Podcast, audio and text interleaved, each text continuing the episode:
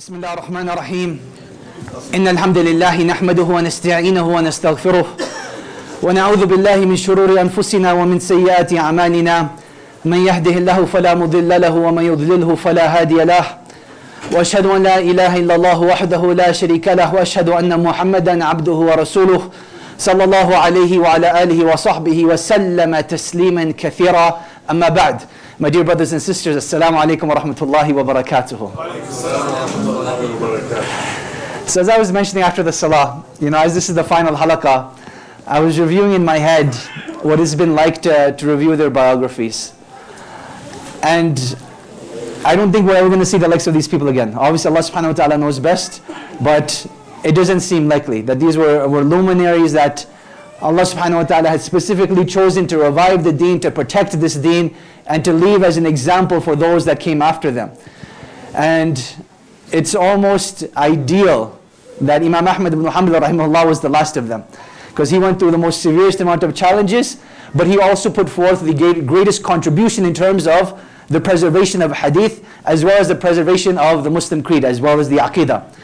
So it's like that sweet ending that Allah subhanahu wa ta'ala talks about in the Quran, وَخِتَامُهُ misk. Now obviously these weren't the only imams that Islam has known, but they were from the finest of them. So inshallah we're going to begin with uh, the life of Imam Ahmad ibn Hanbal. Generally we've tried to take three to five stories from each Imam's life and you know expand upon those. But when I tried to do that with the life of Imam Ahmad, it was just too difficult. There were just way too many stories that had powerful lessons that I wanted to share. Not only for the sake of reminding myself, but I think that they'll be beneficial for the community as well. So there's going to be quite a few more stories that we'll be discussing tonight. Uh, and inshallah, may Allah grant us tawfiq to go through all of them. So to get the details out of the way, Imam Ahmad ibn Hanbal's name, his name was Ahmad ibn Muhammad ibn Hanbal ibn Hilal al-Shaybani.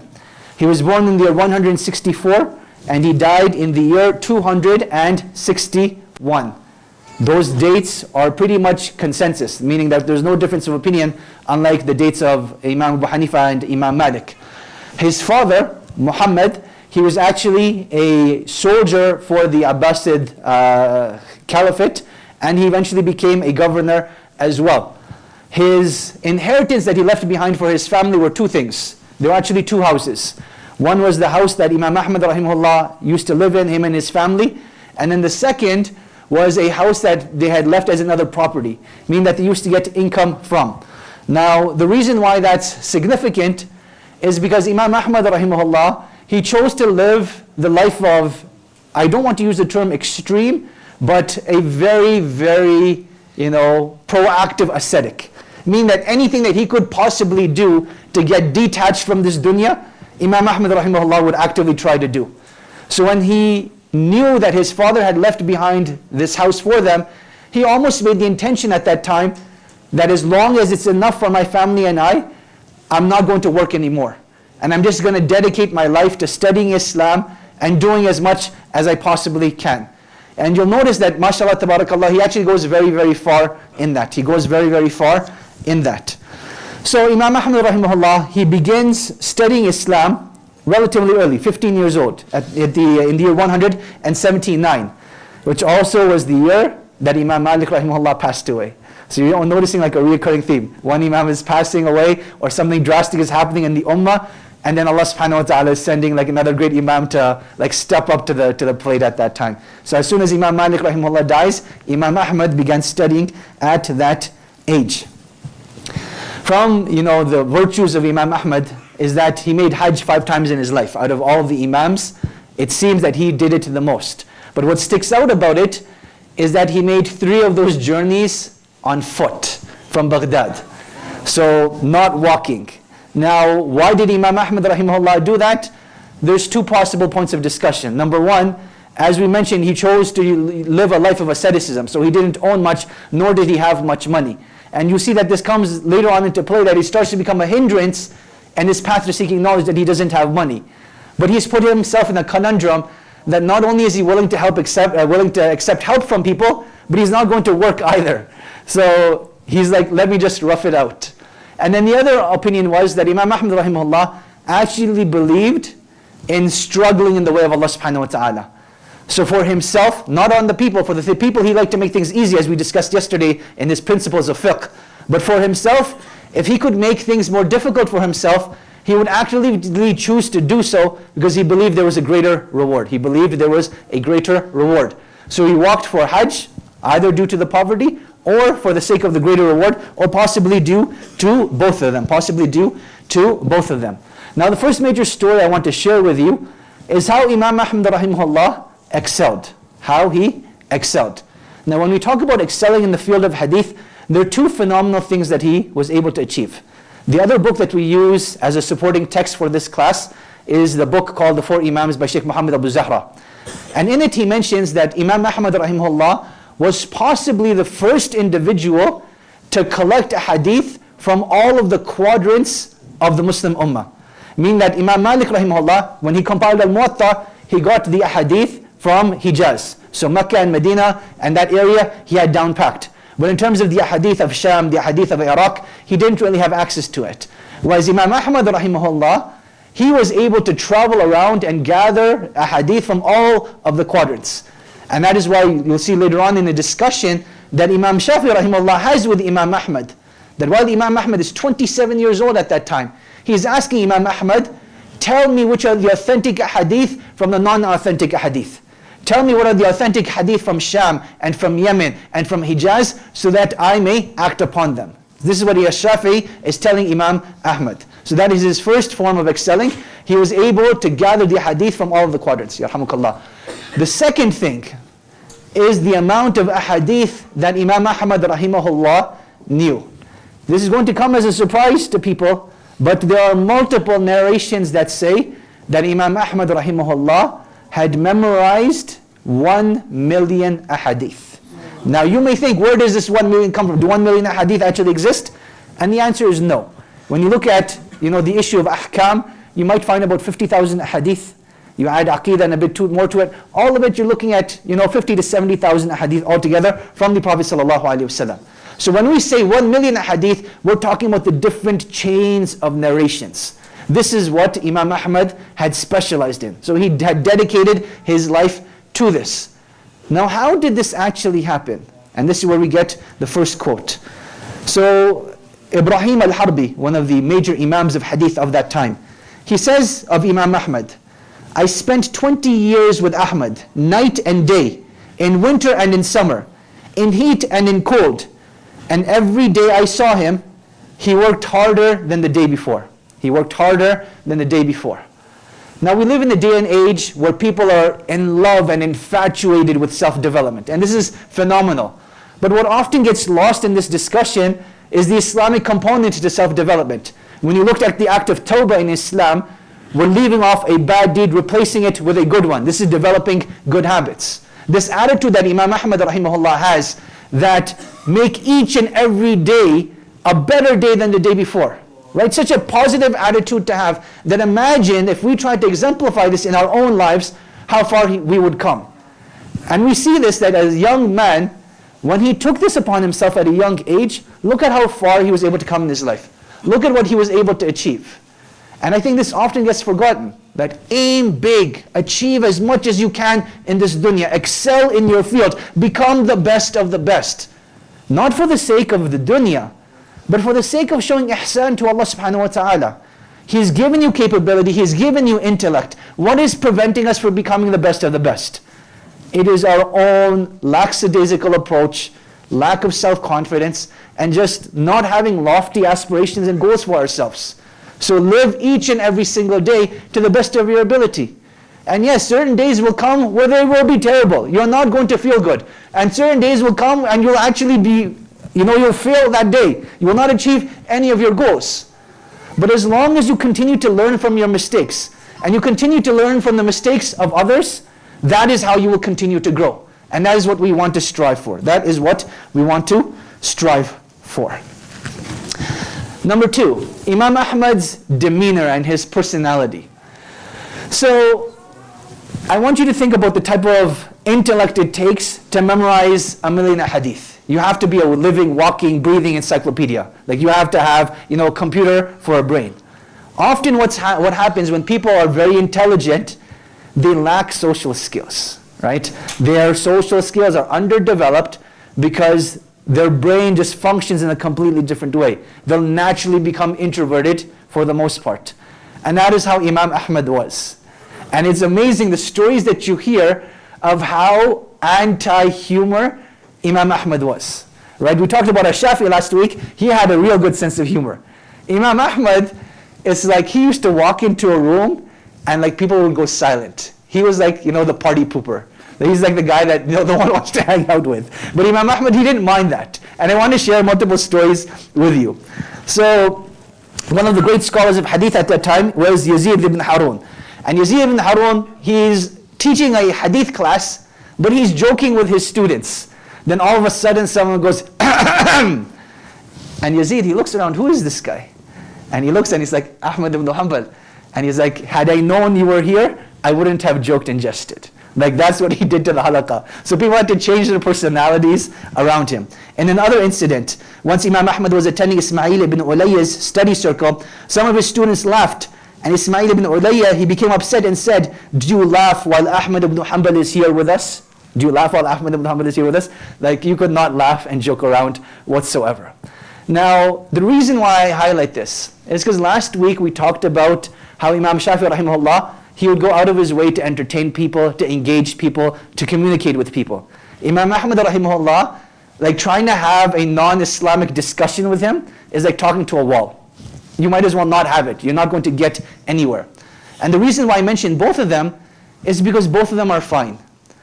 Islamically speaking, our personalities are not meant to change, right? But rather they're meant to be enhanced. So if you're a silent person, then Islam embraces that and there's a place for it. And if you're a person that loves to engage and communicate and intermingle with people, then there's a place for that as well. And neither one is better than the other, nor should one person look upon the other for not having that skill. And I think often we put so much pressure, pressure on social engagement that if someone doesn't want to socially engage, oh, that's a bad thing. Or if someone, you know, likes to, to joke around and in their halaqas, then that's a bad thing as well. But there's always a balance. As long as you stay within that balance, it's okay to have either personality. It's okay to have either personality. Imam Ahmad's relationship to the Quran and his ibadah. And his ibadah.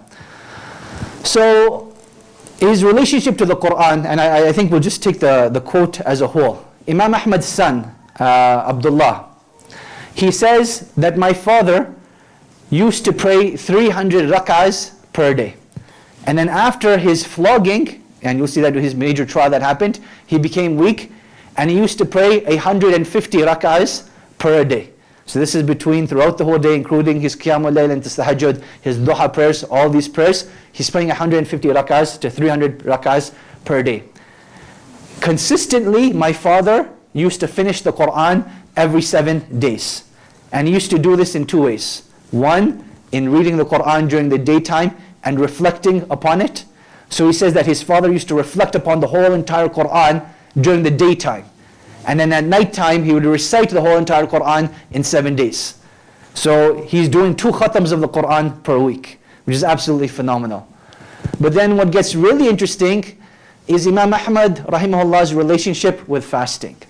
That when we get to his trial, you see that the way Imam Ahmad rahimahullah like viewed the world was a very peculiar. I don't want to say strange because strange looks bad, but peculiar, very unique. That when he's being punished and persecuted, Imam Ahmad is fasting at that time. Why is he fasting while he's being flogged when he has every excuse not to fast and to break his fast? Because he says, I want my ajr to be increased during this time of hardship. Like just think about that perspective. At time of hardship, people are focusing on how do I survive? How will I get out of this hardship? Imam Ahmad's like, this hardship is here to stay. There's nothing that I can do to change it. I might as well magnify and increase my ajr. So his son says that my father used to go for long periods of time where he would fast every single day. Then he would go for long periods of time where he wouldn't fast. But even then, he would never miss two types of fasting the Mondays and Thursdays, and then the 13th, 14th, and 15th of every month. He would never give this up. And for me, you know, when I, I look at this, like there's so much wisdom behind fasting in terms of teaching us tolerance and restraint and empathy and gratitude. Like there's a reason why it's legislated in our faith, particularly in the month of Ramadan. But I think if we're trying to develop good habits for ourselves and to make sure that we are stronger than our own desires and stronger than our own carnal instincts, we have to try to do that, right? And do whatever you're capable of. If you're able to do just Monday, that's great. If you're able to do just Thursday, that's great. If you can't do either of those, then at least aim for the 13th, 14th, and 15th of every month. And these are good habits to develop. And Imam Ahmad rahimahullah is exemplifying that. But I think out of all these things, his relationship with the Quran is what strikes me the most, right? To have two khatams of the Quran per week, one in contemplation and one in recitation. And he would actually put his students down that wouldn't have a relationship with the Quran. So if they didn't memorize the Quran, sorry, you're not studying hadith with me. Or if he saw them over engaged with hadith, he would tell them, when will you make time for the Quran? You're spending all your time with hadith, when will you make time for the Quran? Now, why this point is highlighted is because Imam Ahmad rahimahullah, it's understood he had a relationship with hadith, he's done a huge service to hadith. But we often forget that how Imam Ahmad rahimahullah was able to stay steadfast in his trial was due to his sticking to the Quran and the Sunnah. Right? The Prophet ﷺ clearly tells us that if you hold on to the Quran and the Sunnah, you will never go astray after me.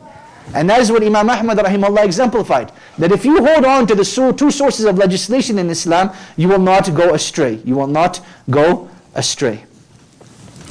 So how did Imam Ahmad rahimahullah start giving fatwa and what, what happened? What was the story behind it? Well, Imam Ahmad rahimahullah, as he grew older, he became more famous and more renowned. As he traveled from land to land, people wanted to study hadith with him. But he would refuse to answer people's questions. People would ask him a question, he would say, go and ask someone else. Right? You have such and such person in your town, go and ask him. The only time Imam Ahmad rahimahullah would answer a question is if no one else was available or no one else in that town was capable of answering. And that is the only time that Imam Ahmad would do so. And this happened in one particular incident in, in Hajj. That Imam Ahmad rahimahullah was 34 years old, People have questions about Hajj, about the manasik, about the rituals. No one else is around and no one else is willing to answer. Then Imam Ahmad took it upon himself to answer questions at that time. But officially, when Imam Ahmad took it upon himself, he took it upon himself at the age of 40. That at that time he's going to start teaching halaqat, start giving lectures, start teaching a hadith, and start giving fatwa at that time. Why did he choose the age of 40? Multiple reasons. Number one, Allah subhanahu wa ta'ala calls it the age of pinnacle of our, of our, of our lives in the Quran. And number two, the Prophet ﷺ received revelation at that time. So it was a very significant moment. Now Imam Ahmad's love for the Sunnah was phenomenal. And I genuinely believe when a person loves the Sunnah of the Messenger of Allah ﷺ, Allah subhanahu wa ta'ala shows you know, miraculous things. From the miraculous things that we find is that Imam Ahmad rahimahullah was born in the month of Rabi al-Awwal and he died in the month of Rabi al-Awwal. In fact, his date of death was the 12th of Rabi al-Awwal. Now, I'm not going to get into the whole issue of the, of the Mawlid of the Prophet ﷺ, but the more common and popular opinion is that the Prophet ﷺ born, uh, was born and died on the 12th of Rabi, Rabi al-Awwal. Now, how far did Imam Ahmad rahimahullah go in practicing the Sunnah? He was almost a literalist when it came to practicing the Sunnah. One time he got hijama done, he got cupping done to himself, and he intentionally paid the man one dinar. The man is the man says this is like overcompensation for what I have done, and then he says, I heard from so and so who narrates from so and so who narrates from so and so that when the Prophet ﷺ had hijama done, he paid the man one dinar. Right? That is how far he would go in following the sunnah of the Prophet ﷺ. Due to Imam Ahmad's personality of being introverted, one of the things he really, really struggled with was the fame that he achieved. Meaning that everywhere that he would go, he had become famous and he would become recognized. And he used to actively make dua to Allah that, oh Allah, take this test away from me. He used to say frequently, blessed are those whom Allah permits to go unremembered. Meaning that unrecognized amongst the people, they can walk through and back and no one recognizes them. This is what Imam Ahmad rahimahullah used to pray for. Now, what we learn from the sunnah of the Prophet ﷺ is that whoever humbles himself for the sake of Allah, what does Allah do? Allah subhanahu wa ta'ala raises their status. So look at what happens when you're a student of Imam Ahmad. Uh, Al-Hussein ibn Hassan al-Razi, he says, we were at a grocery store in Egypt and the stall owner received us very well and we fell into conversation. Then he asked me about Ahmad ibn Hanbal. I told him I have studied under him. When I tried to pay him, he refused my money saying, I do not take a price for my goods for someone who knows Ahmad ibn Hanbal. Like I look at this story, I'm like, what generation are these people living in? Where this scholar has so much respect across the world that if you studied with him, free groceries for you, right? And, and I found this story phenomenal. And you'll see that this is like a recurring theme in the life of Imam Ahmad. Whatever Imam Ahmad ran away from, Allah subhanahu wa ta'ala gave him so much of it. And this was like a constant test almost that Allah, I don't want this. Why do you keep giving it to me? But Allah kept showing His mercy and His bounty and His favors. And you'll see how Imam Ahmad rahimahullah reacted to it. One of the beautiful stories from the life of Imam Ahmad is how his students were. So after his persecution was finished, Imam Ahmad rahimahullah went back to teaching. And at that time, his numbers of students grew exponentially. Everyone wanted to see who was the man that defended the creed of the Salaf. Who was the man that stood up to three different khulafa that were persecuting him? Who was this man? Ahmad ibn Hanbal. So Imam al-Dhahabi, he mentions, and Ibn al-Qayyim, that 5,000 people started attending the halaqat of Imam Ahmad. Now that one of itself is not the big achievement. The big achievement was the tarbiyah that he had given his students. That out of these 5,000, only 500 are writing down a hadith.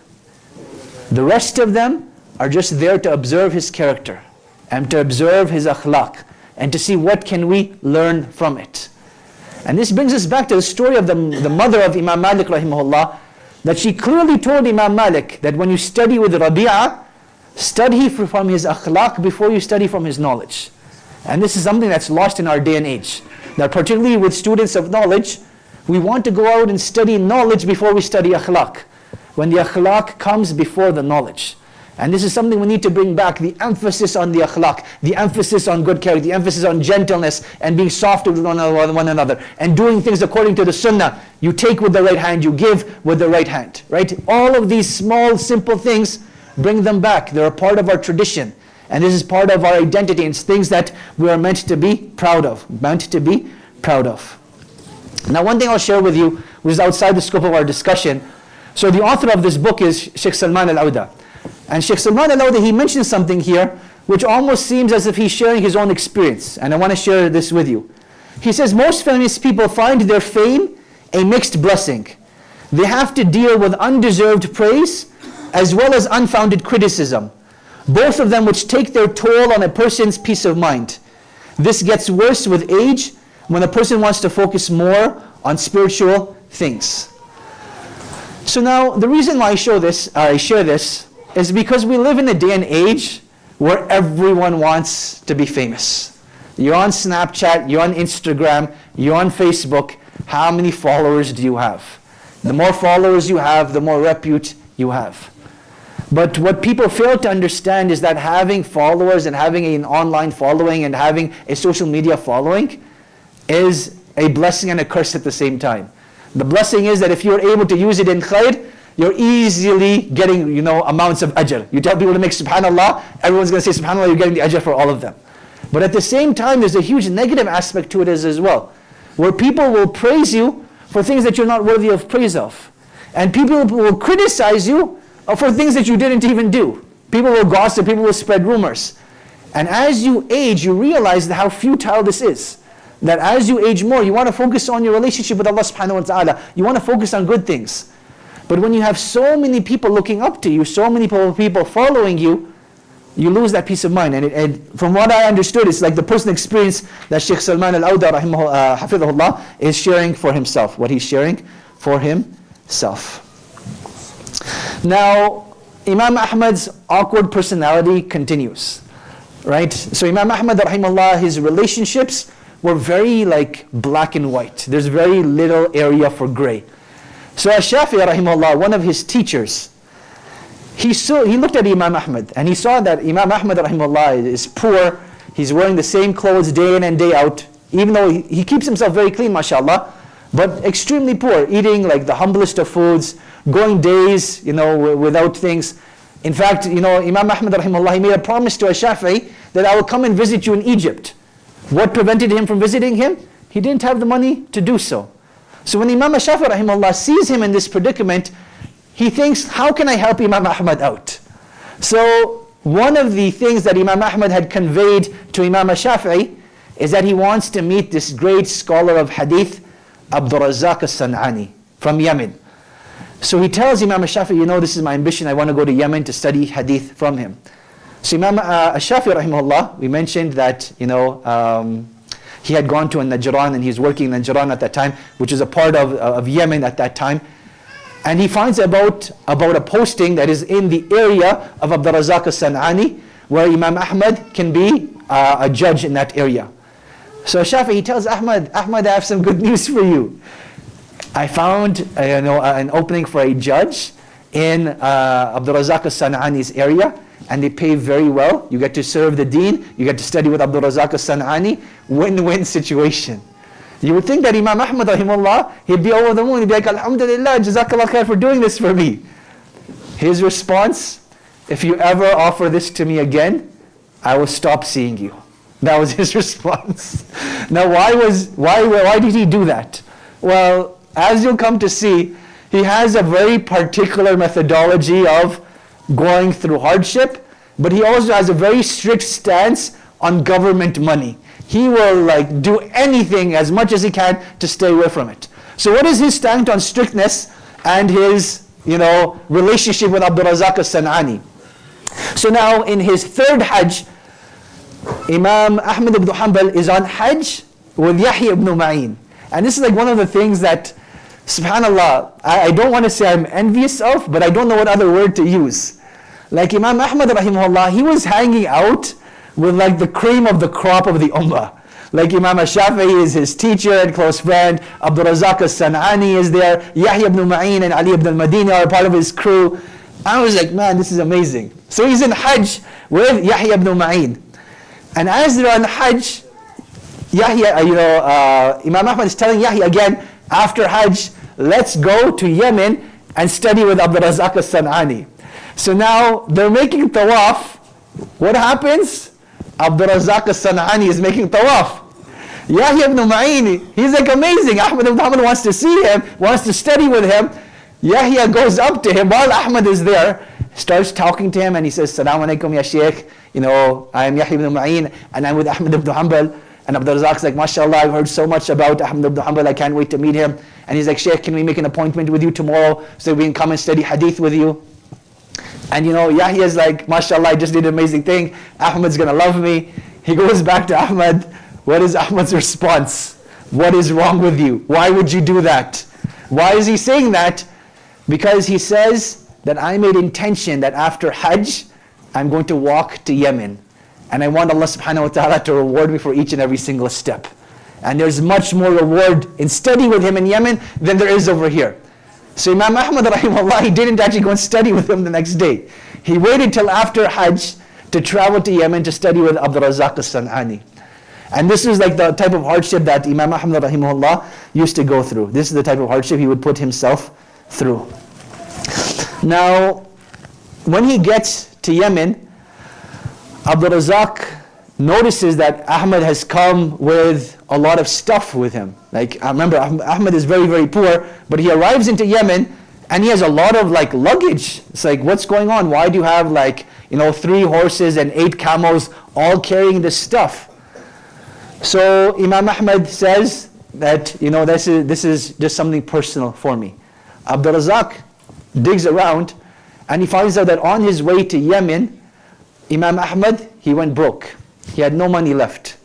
So he eventually found a caravan that needed help. So he told the caravan that, look, I'll take your stuff to Yemen for you in exchange for some financial compensation. And that is what they agreed upon. So Imam Ahmad was responsible for delivering these uh, commodities to Yemen when he arrived. So Abdul Razak, when he finds this out, he tells Ahmad that, look, you know, this is an area where you're not going to find much livelihood. There's nothing that you can do here.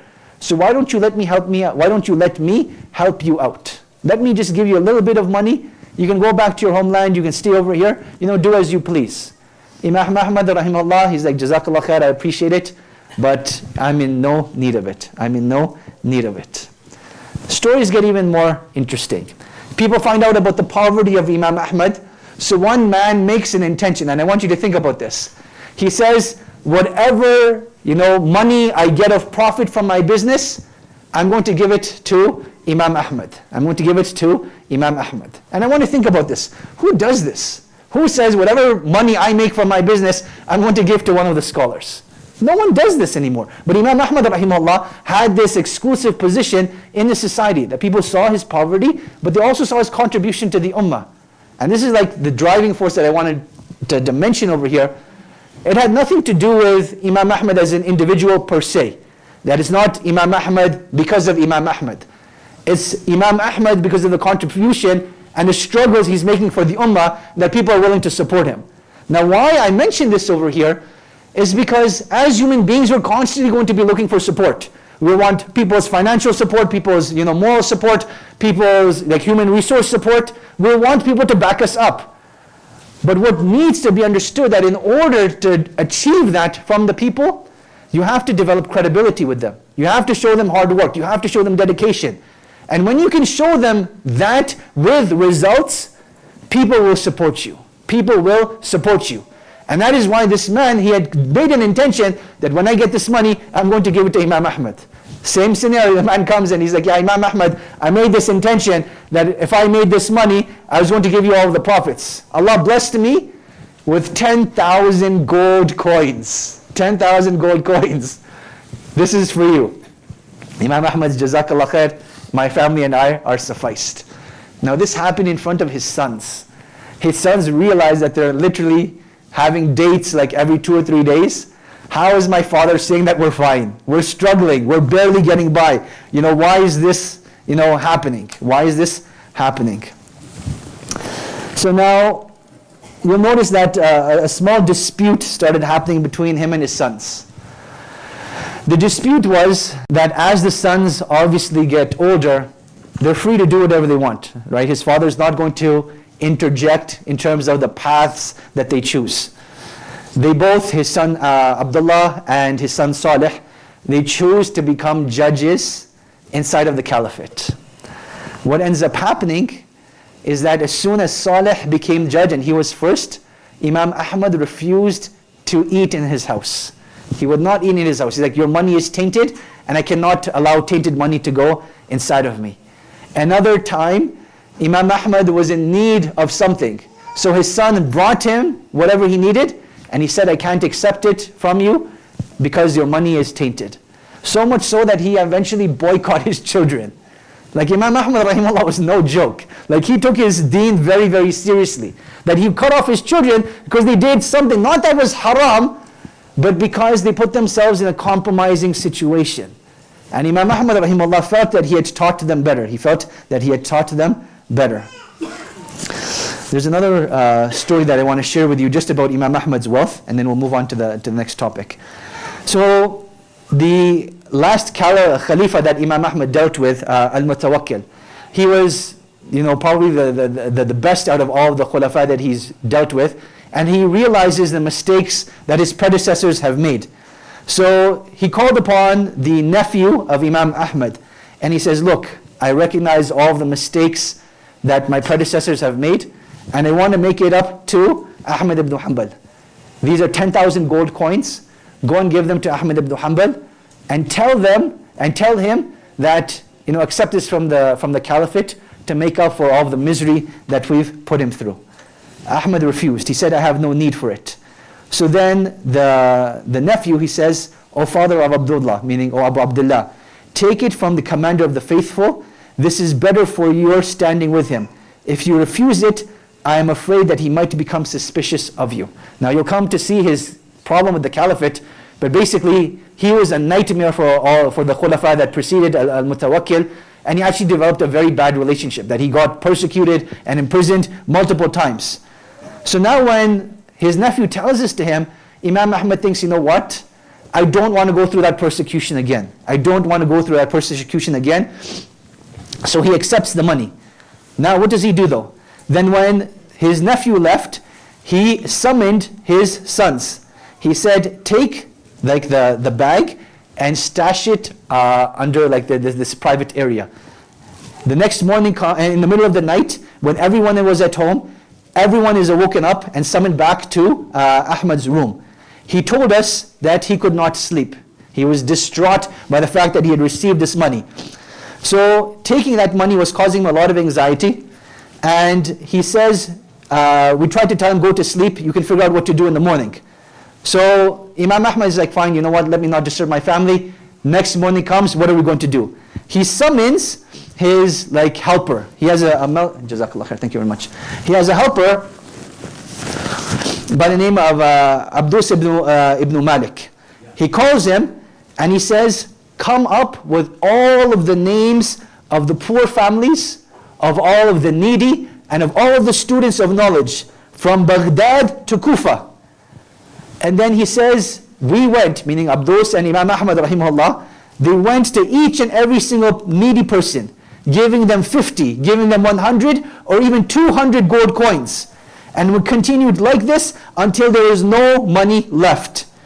And then we even gave the money bag away in charity to an anonymous person. I want you to think about this.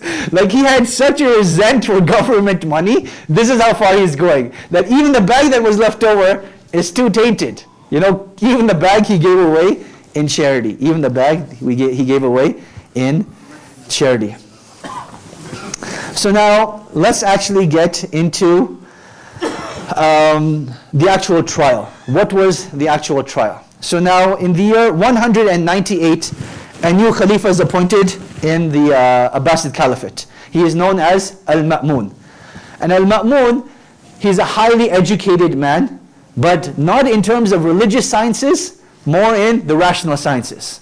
So he was really into Greek philosophy and having it translated into Arabic. And that is what he would study. That is what he would study. Now, two heretical groups that existed during that time, one was the Jahmiyyah and the other one was the Mu'tazila. And he heavily aligned himself with the Mu'tazila. They were like the, I don't want to say the rationalists, but pseudo-rationalists of the Muslim Ummah at that time. Because they claimed that they were rational, but the rationality led them away from Islam and not to Islam. so Al-Ma'mun, as he's aligning this, he's developed a personal opinion, a personal doctrine. And that is that the Quran is created. Now this personal doctrine, he's made it a public doctrine now. Now in the history of Islam, this concept of a public doctrine has not existed. And what we mean by that is that even when the Prophet ﷺ moved to Medina, the three Jewish tribes lived there, he did not impose Islam upon them. They were allowed to stay Jewish on their faith. Later on, as Islam continues to develop, Muslims continues to expand, the non-Muslims are allowed to stay upon their faith. so now, for the first time, this is being imposed upon the Muslims, that you have to believe the Quran is created. You have to believe that the Quran is created. Now let's go on a small tangent. When you look at the evolution, um, yeah, I will use the term evolution, because evolution can be good and bad. But if you look at the evolution of Christianity and Judaism. And we and people that started to astray within Christianity and Judaism, when did that heresy begin? When they started to have the discussion, was the Bible and the Torah the spoken word of God? And it became relevant that the more they claimed that the, that the Bible was not the spoken word of God and was rather something created, the more ability they had to reject the wordings and the meanings of the Quran. Because it's no longer spoken by Allah. This is the interpretation of a man who conveyed it to another man, and we are men as well, and we can do whatever we want. That is eventually what it leads to. So Imam Ahmad rahimahullah, he understands the danger of this heresy. And he understands that no matter what happens, he cannot allow this to become mainstream. Because if he allows it to mainstream, he is allowing the door of Islam you know, changing drastically to take place. So Imam Ahmad rahimahullah understood the drastic nature of it. So now, Al-Ma'mun, in the year that he dies, he puts two people in charge. These two individuals, they're like living shayateen. Like if you want to talk about living Iblis, These are like the two people. Number one, Ahmad ibn Abi Duad. And he is the chief justice, meaning the, the main head uh, judge at the time of Al-Ma'mun. The second is Ishaq ibn Ibrahim, and he is like, you know, the chief of police. So the chief of police and the judge completely bought out, completely in the pockets uh, of the corrupt Khalifa at that time, and he gives them a dying will. So now that he's dying, he tells them that, look, I'm going to pass away. The next person to become Khalifa, he needs to keep you two in power. And your mandate is to test the people. Test these people. And anyone that fails the test and says that the Quran is the spoken word of Allah subhanahu wa ta'ala, then first what's going to happen? They're going to be removed from any official positions. If they have any official positions in the caliphate, they're being removed. Number two is that their testimony will not be accepted. They will clearly be branded as people whose testimony is not accepted. If they still persist and they continue, then they will be imprisoned. If they go even further and they still persist, then they shall be flogged. And hopefully by then they're assuming that people will give up their positions. Now, in the year 218, Al-Ma'mun, he is passing away. So now a, new Khalifa is coming into uh, power. And major Imams are now brought into the courtyard. And they're being tested by Ishaq ibn Ibrahim, the chief uh, of police. And, and he's asking them, what do you think about the Quran? And they all said the Quran is the speech of Allah subhanahu wa ta'ala. So now, sorry, just to give you context, who's here? Well, you have Yahya ibn Ma'in there, you have Ahmad ibn Hanbal, you have another great muhaddith by, uh, he has a famous book called At-Tabaqat. He is in this gathering as well. So these are like, you know, major prominent scholars. They tried their best to get out of this scenario as best as they could. And you really see their creativity, right? Amazing creativity. So they're like, the Quran is the speech of Allah. That was the starting line that all of them spoke. But then the way they got out of it, Yahya ibn Ma'in's answer, I'll give you his answer. He says, the Quran, the Torah, and the Injil, and the Zabur, all four of these are created. What is he referring to? His fingers, right? That was his way out of it.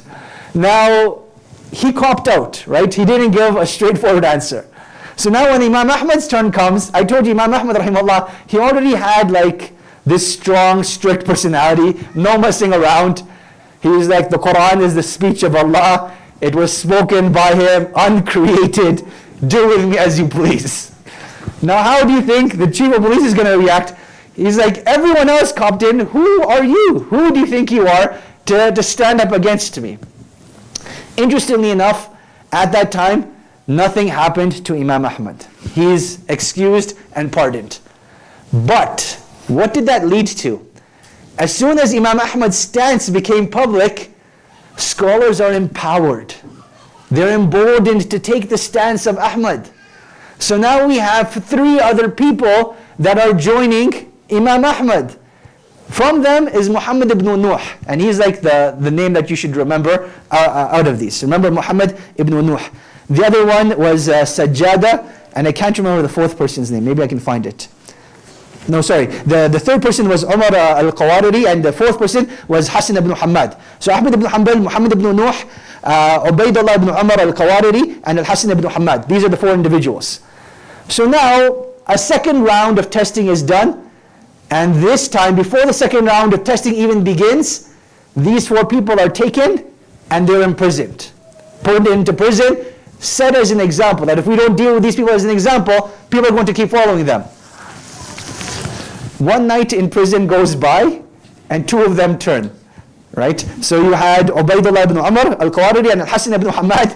The next day they're like, Khalas, we've changed our opinion. The Quran is created, let us out. So now you're left with Muhammad ibn Nuh and Ahmad ibn Hanbal. These are like the two vanguards of the Islamic creed. Now, when this incident happened, Imam Ahmad rahimahullah started to develop this resentment. Like not only towards the people that are, are testing him, but even towards like the other scholars. He's like, what is wrong with you people? Like, Allah has blessed you with so much knowledge. If you're not going to stand up for what you believe, what is the point of that knowledge? And this is like the attitude he's starting to take. Later on, Imam Ahmad rahimahullah, he forgave all of them. But at that time, he's like, what good is your knowledge if you can't stand up for the truth? So now the only individual left with him is Muhammad ibn Nuh. Now they're being transported to see the Khalifa at that time. They're being transported to see the Khalifa. And the Khalifa at that time, Al-Ma'mun, this is like in his last year, Imam Ahmad's like, Oh Allah, I don't care what happens, but I don't want to see the face of Al-Ma'mun. Like this is the source of all the fitna. I don't want to lose my composure by meeting like a disgraceful individual like this. What happens? Imam Ahmad rahimahullah arrives into the town of Al-Ma'mun. Al-Ma'mun passes away that day before Imam Ahmad rahimahullah can, can, can meet with him. And the, the, guards are freaking out because they heard Imam Ahmad make this dua. And they're like, is he going to make dua against us? You know, what's going to happen? So now Imam Ahmad rahimahullah is sent back to Baghdad where he came from. And on the way back, what happens? Muhammad ibn Nuh passes away. So now you only have Imam Ahmad ibn Hanbal out of all of the scholars of Islam that are holding on to this position.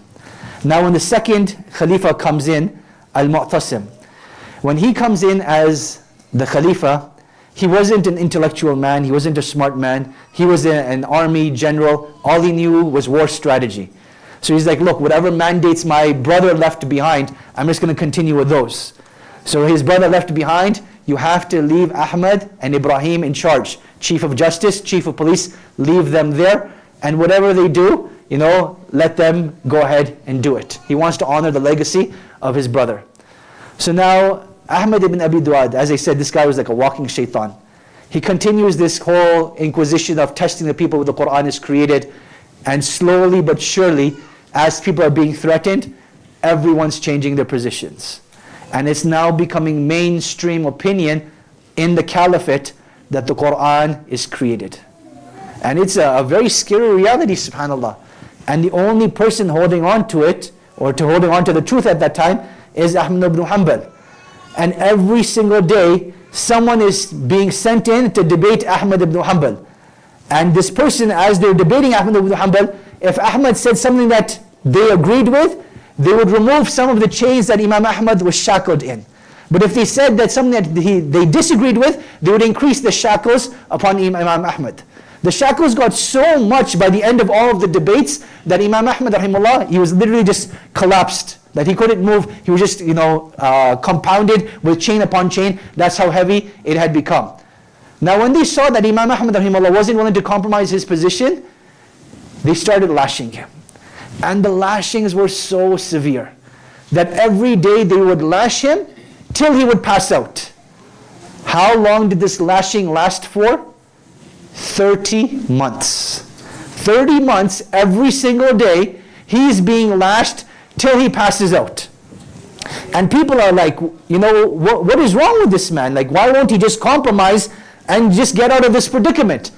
Imam Ahmad rahimahullah would not compromise. Because he knew that if he compromised his position, that's literally the end of Islam. Which led to Yahya ibn Ma'in, remember the, his friend? Him saying that Allah subhanahu wa ta'ala saved Islam twice. Once through Abu Bakr radiallahu anhu in the wars of Ridda, and the second time through Ahmad ibn Hanbal when he held his stance against the Quran being created. Like that's how difficult this fitna was. That's how difficult this fitna was. So now the time of Al-Mu'tasim eventually comes to an end and a new Khalifa comes into play, Al-Wathiq. Al-Wathiq, he's a very sensible guy. He's not religious, but he's sensible. He tells Ahmad, look, I have no issue with you. If you can change your position, I would prefer that. But if you're not willing to change your position, I will let you go on the condition that you get out of this land. Right? I cannot have a figure like you out in the open and there be like a revolt against the Abbasid Caliphate. I cannot handle that.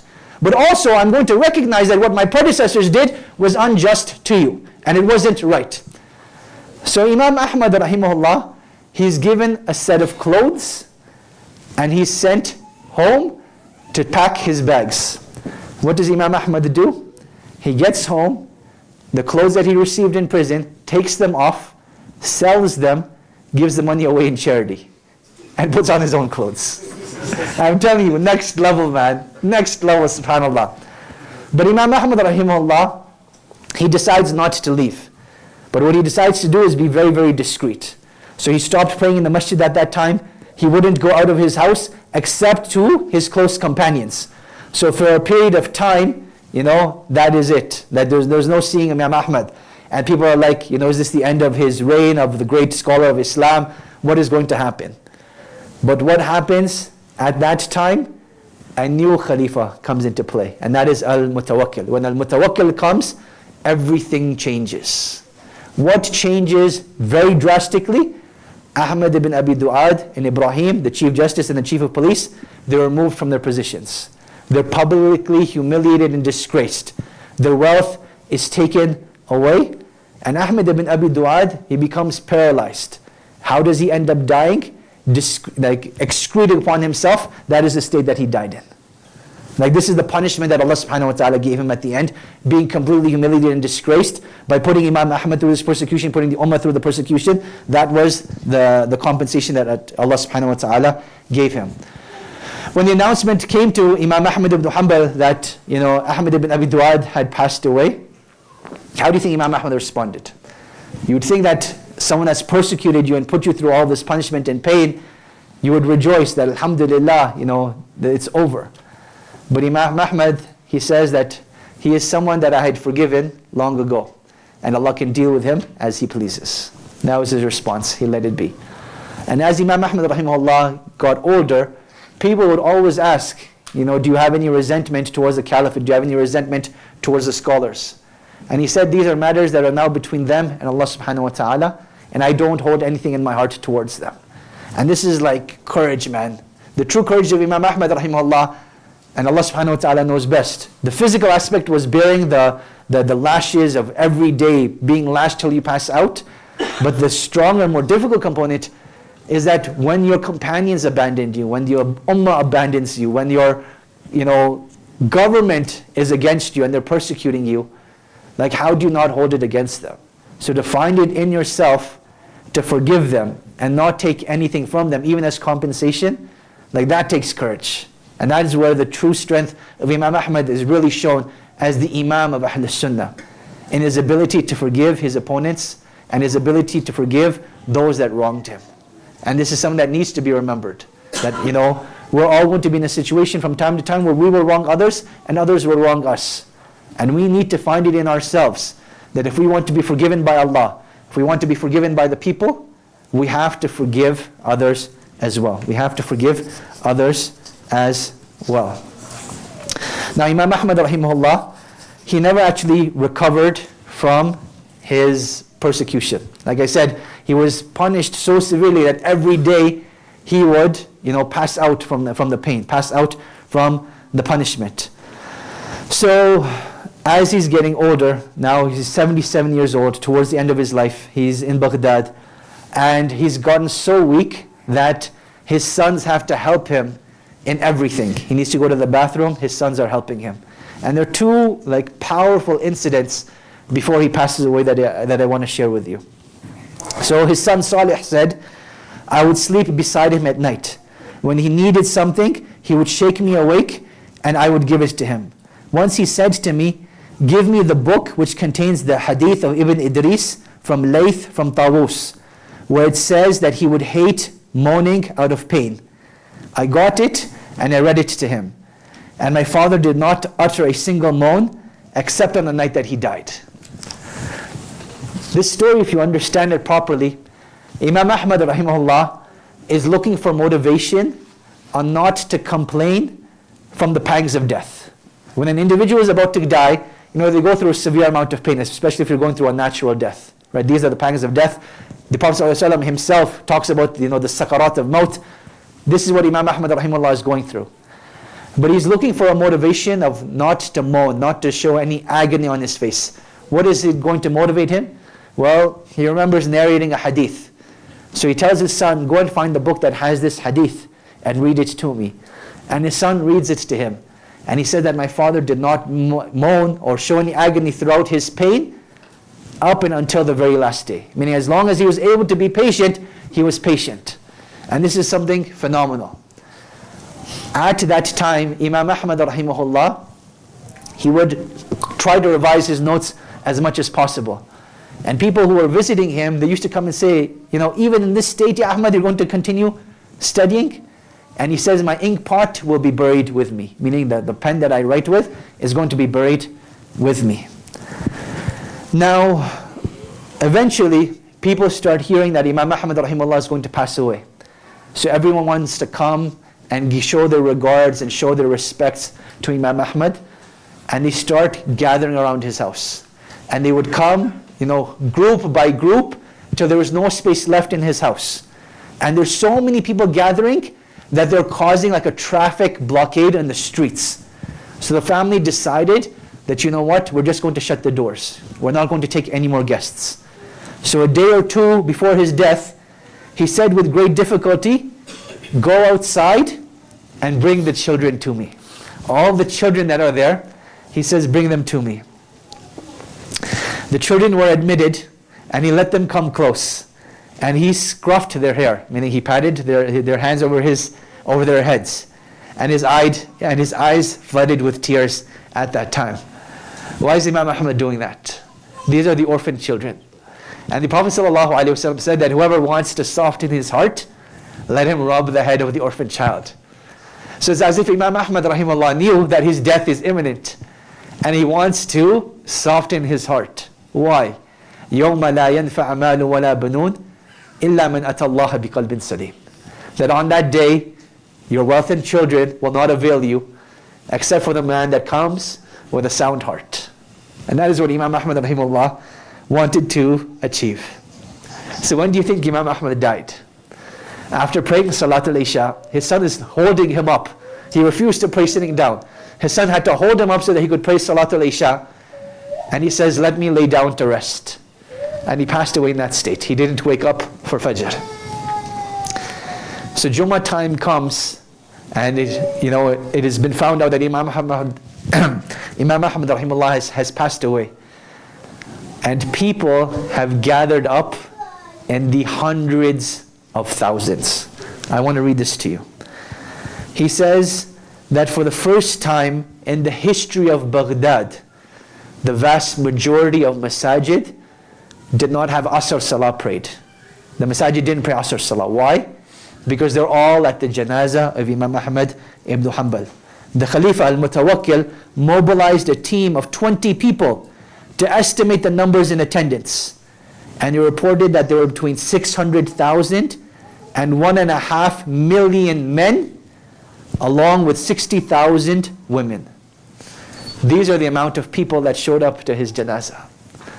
Now, when you study like intricate detailed aqidah, you have this very famous statement by the Salaf. They used to say that the difference between us and the people of innovation is the janazah. What did that mean? That means that the people of Ahlul Sunnah, when they would pass away, people's will, people would show up in hordes, like the hundreds of thousands. Whereas the people of innovation, when they would pass away, hardly anyone would show up. Imam Ahmad rahimahullah, look at the numbers. Just the women 60,000, men approximately up to one and a half million. When Ahmad ibn Abi Dawud Duad passed away, how many people were at his janazah? They said we couldn't even count five.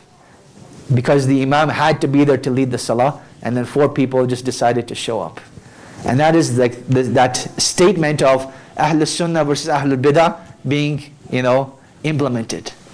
That Ahl Sunnah will always have the la- larger janazas.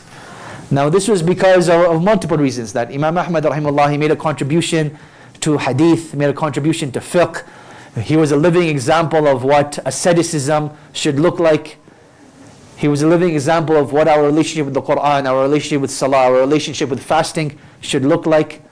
And then on top of that, he was the vanguard of the Sunnah, right? He was the one that made the conscious decision that I will not let Islam fail. I will not let the Ummah be abandoned. And I'm going to take it upon my shoulders to make sure that this innovation doesn't become mainstream. And this is like a turning point in history, subhanAllah, that if you think about it, that had Imam Ahmad rahimahullah compromised on his position and this became the official doctrine of the ummah, we may not know the deen that we know right now.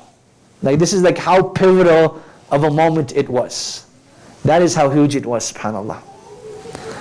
And that is how Imam Ahmad rahimahullah passed away on the 12th of Rabiul Awal in the year 241. May Allah subhanahu wa ta'ala have mercy upon him, forgive him for his sins. Allahumma ameen.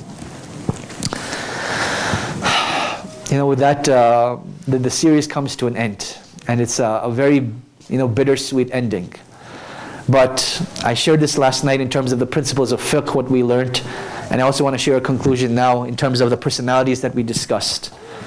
We discussed these personalities not just for the sake of being entertained, not just for the sake of coming to the masjid on a Friday night, but we discussed these personalities in hopes that we're going to bring about change in ourselves and in our communities.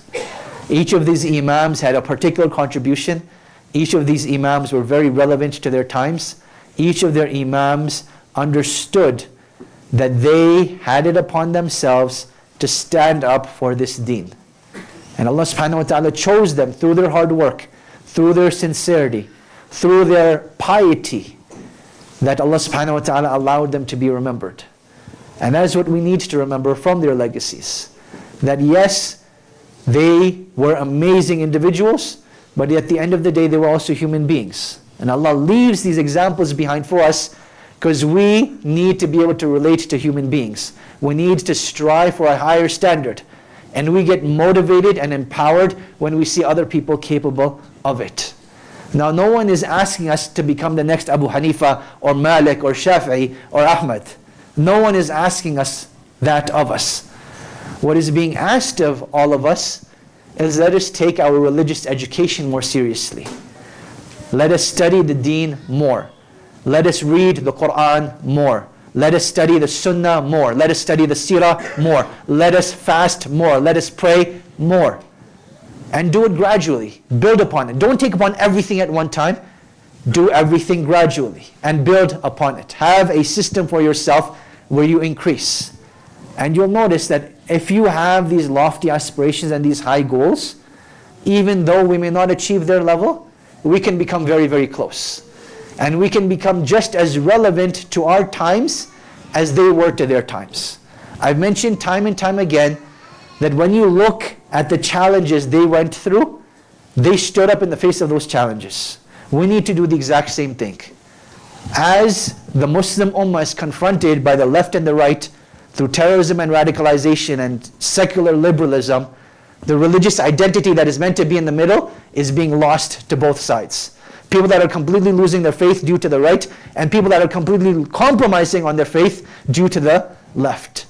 And this is where people like yourselves that are going to become, inshallah, specialized, the best of the best in your field, if you can complement that with religious knowledge, inshallah, this deen will be safe.